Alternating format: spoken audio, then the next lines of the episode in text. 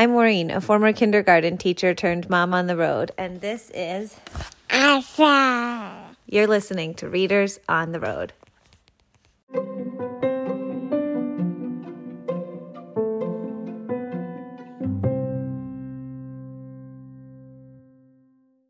Sylvester and the Magic Pebble.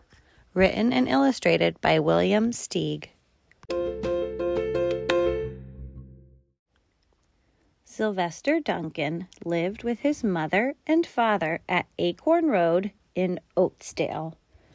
One of his hobbies was collecting pebbles of unusual shape and color. On a rainy Saturday during vacation, he found a quite extraordinary one. It was flaming red, shiny, and perfectly round, like a marble. As he was studying this remarkable pebble, he began to shiver, probably from excitement, and the rain felt cold on his back. I wish it would stop raining, he said. To his great surprise, the rain stopped. It didn't stop gradually, as rains usually do. It ceased. The drops vanished on the way down. The clouds disappeared. Everything was dry, and the sun was shining as if the rain had never existed. In all his young life, Sylvester had never had a wish gratified so quickly.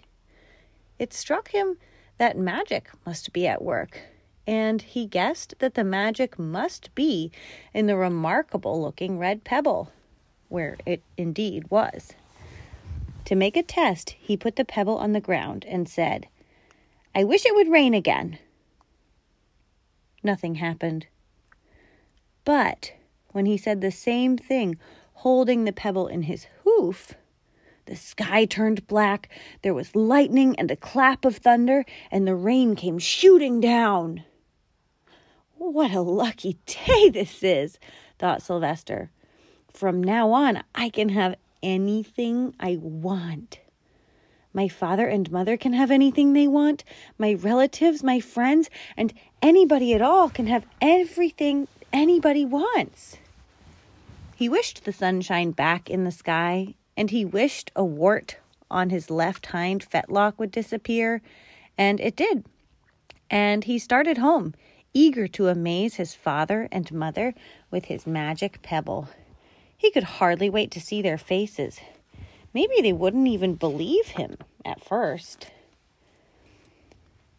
As he was crossing Strawberry Hill, thinking of some of the many, many things he could wish for, he was startled to see a mean, hungry lion looking right at him from behind some tall grass. He was frightened. If he hadn't been so frightened, he could have made the lion disappear, or he could have wished himself safe at home with his father and mother. He could have wished the lion would turn into a butterfly, or a daisy, or a gnat. He could have wished many things, but he panicked and couldn't think carefully. I wish I were a rock, he said, and he became a rock. The lion came bounding over, sniffed the rock a hundred times, walked around and around it, and went away confused, perplexed, puzzled, and bewildered. I saw that little donkey as clear as day. Maybe I'm going crazy, he muttered. And there was Sylvester, a rock on Strawberry Hill, with the magic pebble lying right beside him on the ground, and he was unable to pick it up. Oh, how I wish I were myself again, he thought. But nothing happened.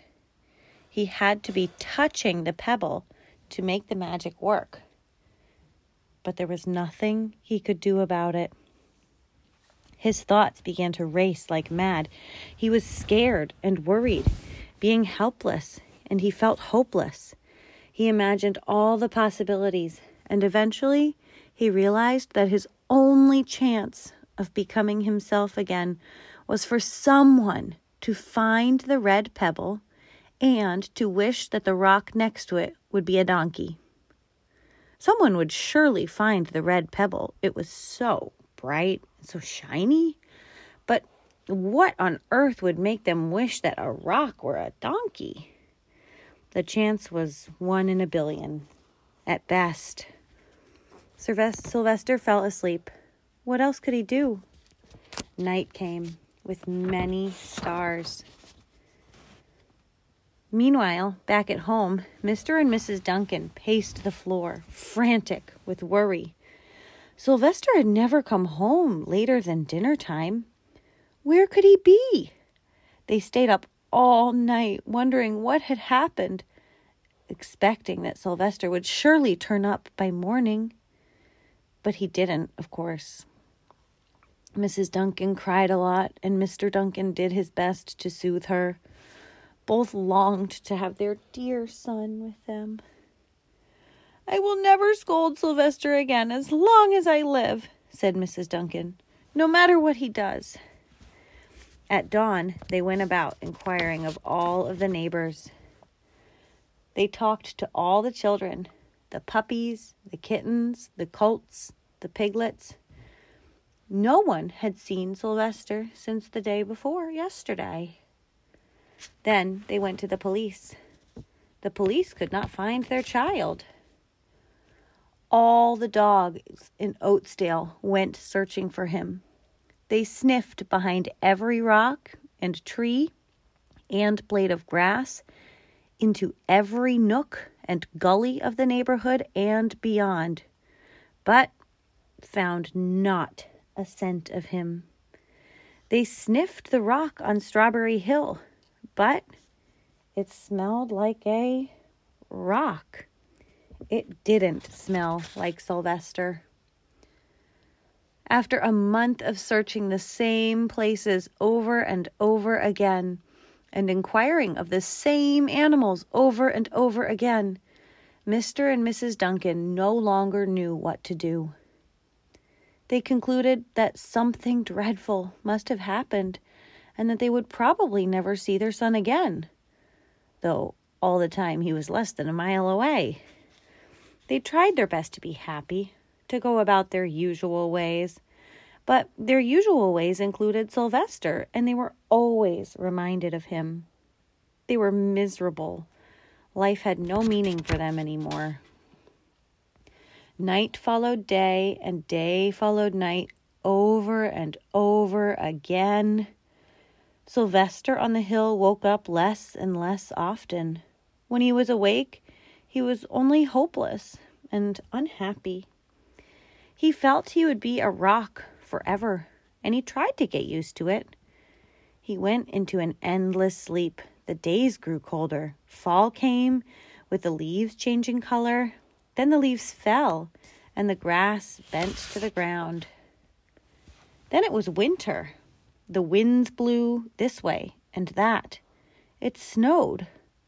Mostly the animals stayed indoors, living on the food they had stored up. One day, a wolf sat on the rock that was Sylvester and howled and howled because he was hungry. Then the snow melt the snows melted. The earth warmed up in the spring sun and things budded. Leaves were on the trees again. Flowers showed their young faces.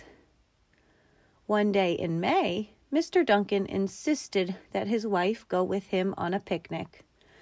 Let's cheer up, he said. Let's try to live again and be happy, even though Sylvester, our angel, is no longer with us. They went to Strawberry Hill. Mrs. Duncan sat down on the rock. The warmth of his mother sitting on him woke Sylvester up from his deep winter sleep. How he wanted to shout, Mother! Father! It's me, Sylvester! I'm I'm right here. But he couldn't talk. He had no voice. He was stone dumb. Mr. Duncan walked aimlessly about while Mrs. Duncan set out the picnic food on the rock alfalfa sandwiches, pickled oats, sassafras salad, Timothy compote, Suddenly, Mr. Duncan saw the red pebble. Wow, what a fantastic pebble! he exclaimed. Sylvester would have loved it for his collection. He put the pebble on the rock. They sat down to eat.